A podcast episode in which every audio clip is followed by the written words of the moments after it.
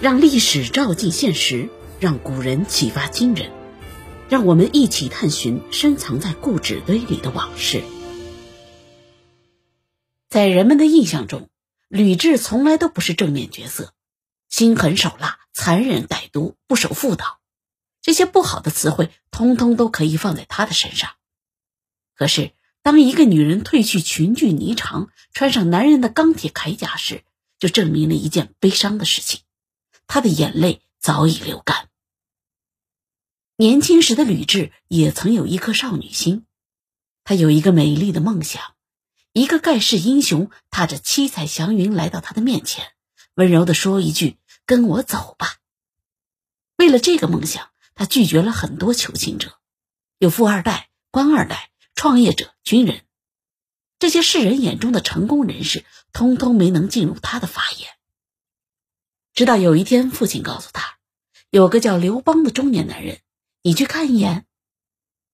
吕雉来到后院，看到一个四十岁的中年男人，他落拓不羁，却有一股豪迈的气质。刘邦就不用说了，能娶到比他小十五岁的富家女，再挑就不怕遭雷劈吗？他们确认过眼神，知道遇见了对的人。一套流程走完之后。他们组建了自己的小家庭，年轻的少妇怀着对未来的憧憬，踏踏实实的经营着自己的小日子。刘邦是基层公务员，所以需要经常出差，于是吕雉就承担了大部分的家务，伺候公婆、抚养幼儿，甚至连种田都是他亲自出马。但他从来没有叫过苦和累，一双儿女就放在田边的篓子里。她手里耕着地，眼里看着孩子，心里想着丈夫，仿佛能看到他满脸的笑意。这时的吕雉啊，是幸福的。刘邦呢，是个色批，这不是我污蔑伟大的汉高祖，司马迁在《史记》中就是这么说他的：好酒及色，酒暂且不论，单说色这项爱好。刘邦年轻时候没有明媒正娶的老婆。跟村口开小酒馆的曹寡妇勾搭成奸，他还不遵守计划生育政策，一口气折腾出一个大胖儿子，叫刘肥。婚前苟且的生活，在婚后也安分了一阵子。公元前二百零九年，刘邦开始创业，他的人生开始进入上升通道，于是他再也管不住身体里的荷尔蒙，见一个爱一个，爱一个生一个。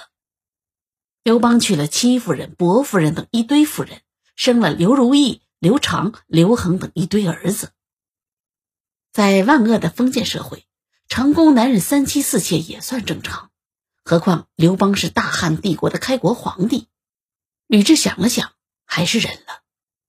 可她毕竟是正室夫人，在法律和道德双重保护下，刘邦竟然要把他们共同的家庭财产转移到戚夫人和刘如意这对母子名下。吕雉的心情有多糟，可想而知。她很想跟戚夫人斗个天昏地暗，奈何老公全力维护，实在不好下手。那么多狐狸精，真的是爱刘邦这个糟老头子？别骗自己了，谎话说多了，自己都快感动哭了。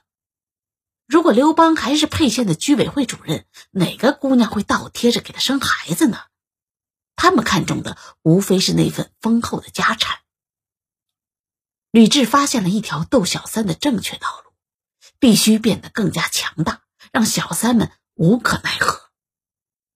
要想在这场家庭内部战役中获得胜利，吕雉必须要有一个重要的大杀器——儿子。如果没有儿子继承产业，那抛头颅、洒热血打下的江山要留给谁呢？幸运的是，刘邦开始创业的前一年，他们就有了正儿八经的嫡子刘盈。在那个年代。私生子刘肥是没有资格继承家业的，所以正妻吕雉所生的刘盈在日后是皇位第一继承人，这是吕雉稳固地位的最重要的因素。儿子年纪虽小，但命运多舛。大汉帝国刚成立，走上人生巅峰的刘邦就不喜欢他了，不累我。短短三个字就想废掉刘盈的太子身份，换上他最喜欢的小儿子刘如意。吕雉慌了，如果刘盈被废掉，在群狼环伺的后宫，他绝对会被吃的骨头渣子都不剩。这时，老战友张良给他出了个主意：商山四号是有名的贤人，如果你能请他们来辅佐太子，那陛下即便想换人，也要掂量掂量分量。吕雉放下所有的尊严去求商山四号，只为他们能出山保护自己的儿子。此时的吕雉只是一个可怜孩子的母亲。不久以后啊，在一次宴会上，刘邦好奇地问：“刘盈啊。”你身后怎么站了四个老头啊？经过刘盈的回答，张良的附和，刘邦终于确认，太子羽翼丰满。从此以后，刘盈的太子地位才真正稳固下来。婚前的女人是被人万般宠爱的天使，婚后的女人是只能宠爱两个男人的大妈。老的拈花惹草，小的少不更事。吕雉只能用她柔弱的肩膀扛起艰难的生活。毫无疑问，刘邦和吕雉还是有感情的，一日夫妻还有百日恩呢。何况他们还是几十年的老夫老妻。但他们的身份早已不再是当年的百姓，而是掌握帝国命运的皇帝和皇后，其中牵扯了无数人的利益，这也让纯粹的感情变了性质。无数经验告诉我们。只有感情动人、利益诱人的合作关系，才是世界上最牢不可破的关系。而吕雉完全符合这项要求。在刘邦还在基层混饭吃的时候，吕雉就把家务料理得清清爽爽。刘邦的朋友遍布沛县，他就做好饭招待；刘邦工作很辛苦，他就努力耕田；刘邦犯事藏匿于大山，他就经常去送衣服。一对贫贱夫妻硬是把苟且的生活过得热火朝天。在大汉帝国成立以后，面对遍地的诸侯王，刘邦愁的是睡不着觉。吕雉作为正室妻子，理所当然的承担起自己的责任。你不是害怕韩信造反吗？我帮你杀了。你在沛县功臣面前唱红脸，我就帮你唱白脸。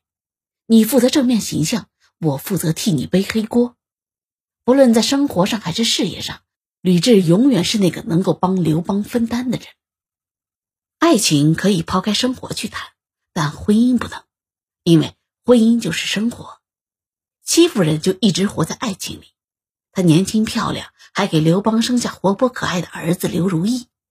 刘邦把所有的宠爱都给了她，她也确实遇见了爱情。他们一起听音乐、看舞会、喝酒享乐。像极了大学里的初恋故事，满脑子都是美好的幻想，从来不在意生活的复杂。刘邦已年近六十，在那个年代算高寿，没几年就要去见列祖列宗了。他十分想给这段美好的感情画上一个圆满的句号，想把毕生奋斗的成果全部送给心爱的女人和可爱的儿子。可当他拿着存折、房产证、股权认购书，亲手递给戚夫人和刘如意时，却发现他们根本接不住。不仅戚夫人接不住，其他的如薄夫人、赵姬、石美人，通通接不住。地位的不同、境界的差距、能力的不足，决定了他们只能谈感情，不能走入生活。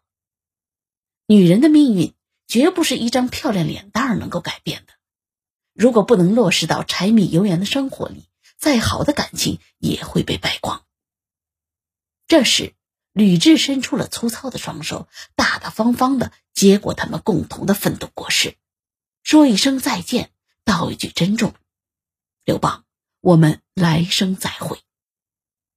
儿子做了大汉帝国的新皇帝，自己从苦难挫折中挣来至高的地位。吕雉在这场家庭战争中赢得了最后的胜利。考虑到刘盈的年纪只有十六岁，也可以说大汉帝国这片锦绣江山从此由吕雉说了算。当初那群围绕在刘邦身边的莺莺燕燕，此刻全都匍匐在吕雉脚下。如果让吕雉写一本窦小三培训教材的话，估计他只会写七个大字：打铁还需自身硬。当你变得强大了，敌人就弱了；你精神独立了，依赖就少了；你经济自主了，底气就足了；你能力增长了，选择就多了。不要怕谁来跟你争抢，只要你不服输，全世界都会给你让路。